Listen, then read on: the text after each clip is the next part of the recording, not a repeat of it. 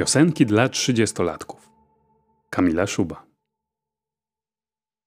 Odcinek trzeci.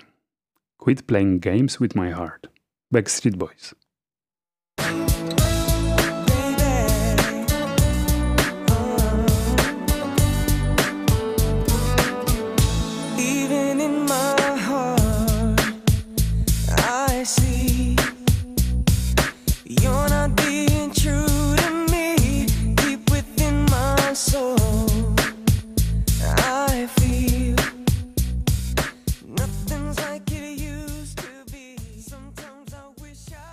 Siedzę na krześle przy plastikowym stole ogrodowym, który stoi w moim pokoju. Jest na nim sporych rozmiarów fikus w doniczce, którego liście uwielbiam mazać długopisem.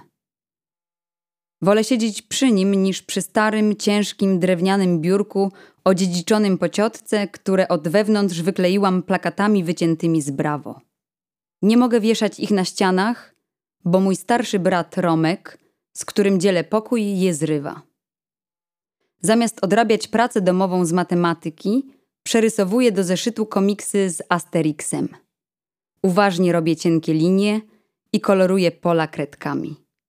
Jest tu też duży telewizor, w którym namiętnie oglądam Polsat.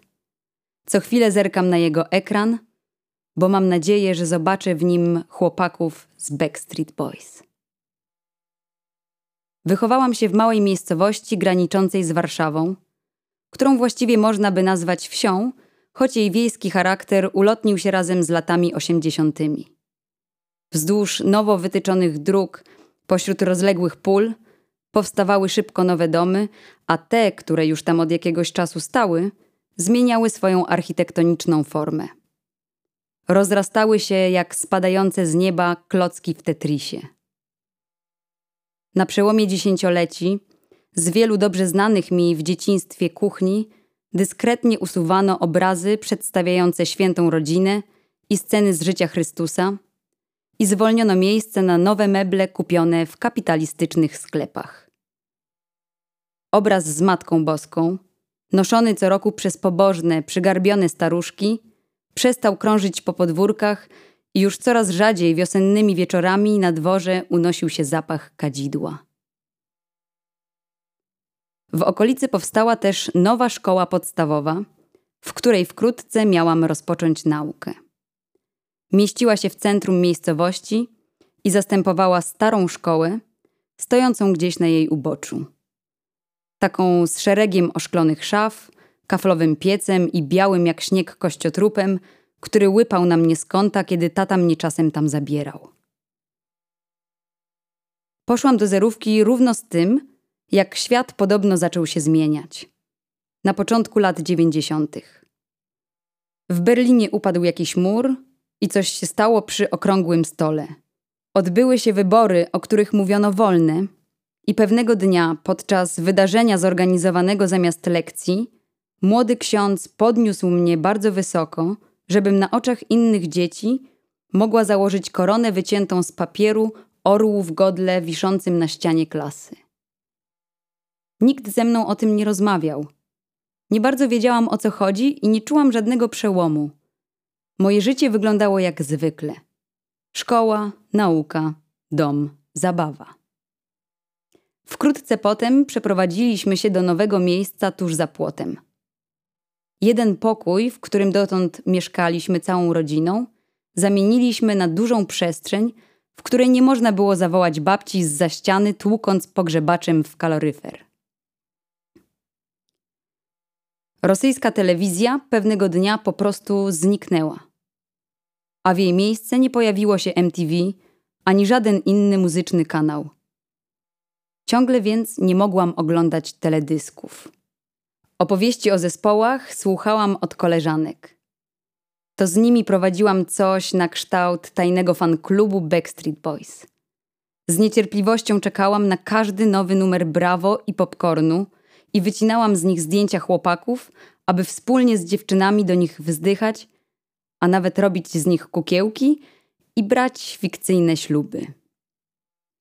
Postać męża robiło się nabijając na wieszak z szafy głowę piosenkarza wyciętą z plakatu i ubierając na niego koszulkę wykradzioną z szafy ojca, tak by całość wyglądała jak człowiek. Z tą kukiełką szło się potem do ołtarza, ukrytego we wnęce korytarza wiodącego do szkolnej stołówki. Tam jedna z nas wcielała się w rolę księdza i udzielała drugiej sakramentu. Ceremonia zaślubin kończyła się podpisaniem aktu małżeństwa i dźwiękiem dzwonka, który wzywał nas na lekcję.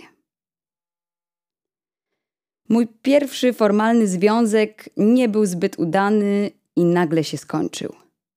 Zaraz po tym, jak kolega z klasy Romka powiedział mi, że boysbandy nie są prawdziwymi zespołami. Ich członkowie to tylko marketingowy twór, kreowany na castingach gdzieś daleko stąd. W Ameryce. Ludzie z foremek wymyślonych przez wielkie wytwórnie płytowe i złych menedżerów zarabiających na nich duże pieniądze i nie chcących się z nikim nimi dzielić. To był dla mnie cios nie do zniesienia, bo naprawdę wierzyłam w to, że wszystkie te piosenki tworzone były z potrzeby serca i pisane z porywu natchnienia. Dość szybko przestałam więc słuchać Backstreet Boys i chciałam odkryć, co znaczy napis Depeche Mode, który ktoś drukowanymi literami, czarnym markerem napisał na ścianie wnęki, w której brałam ślub. Ale zanim do tego doszło, musiały minąć lata, bo o depeszach nie pisali wtedy w brawo. A ja wstydziłam się zapytać o to starsze dzieci. Piosenki dla trzydziestolatków. Czytali Joanna Roskosz i Adam Markuszewski. Tekst Kamila Szuba. Dźwięk i montaż Sebastian Świąder. Zrealizowano w ramach programu stypendialnego Ministra Kultury i Dziedzictwa Narodowego. Kultura w sieci.